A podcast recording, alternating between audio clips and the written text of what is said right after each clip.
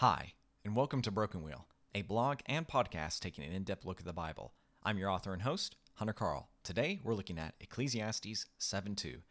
It is better to go to the house of mourning than to go to the house of feasting, for this is the end of all mankind, and the living will lay it to heart. If you aren't thinking back to chapter 2, verse 2, when you read today's passage, then I encourage you to consider it. I said of laughter, it is mad, and of pleasure, what use is it? As I argued in the post, there's a distraction in laughter. Laughter can cause us to be disconnected from the painful experiences of others. It's good to laugh at parties, but life isn't a constant celebration.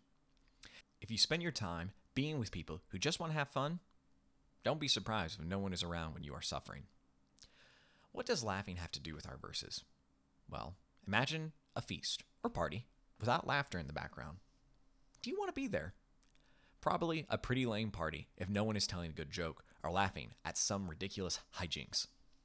And what's wrong with a good time? Life is hard enough. We need the opportunity to joke and unwind with people who love us.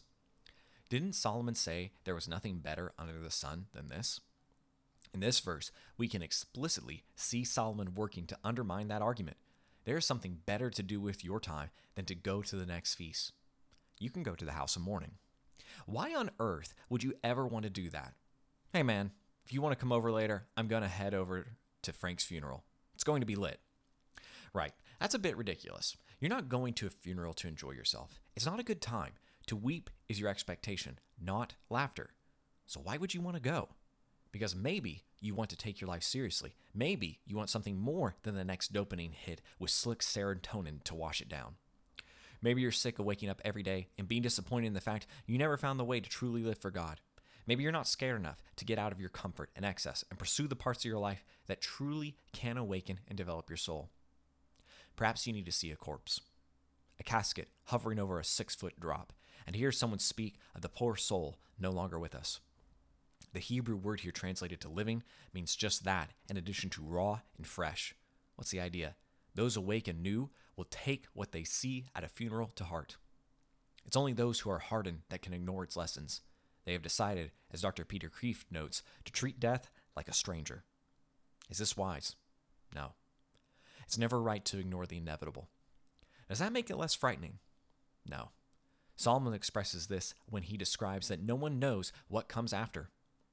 Yes, we have our faith, but none of us know exactly what may await us in heaven.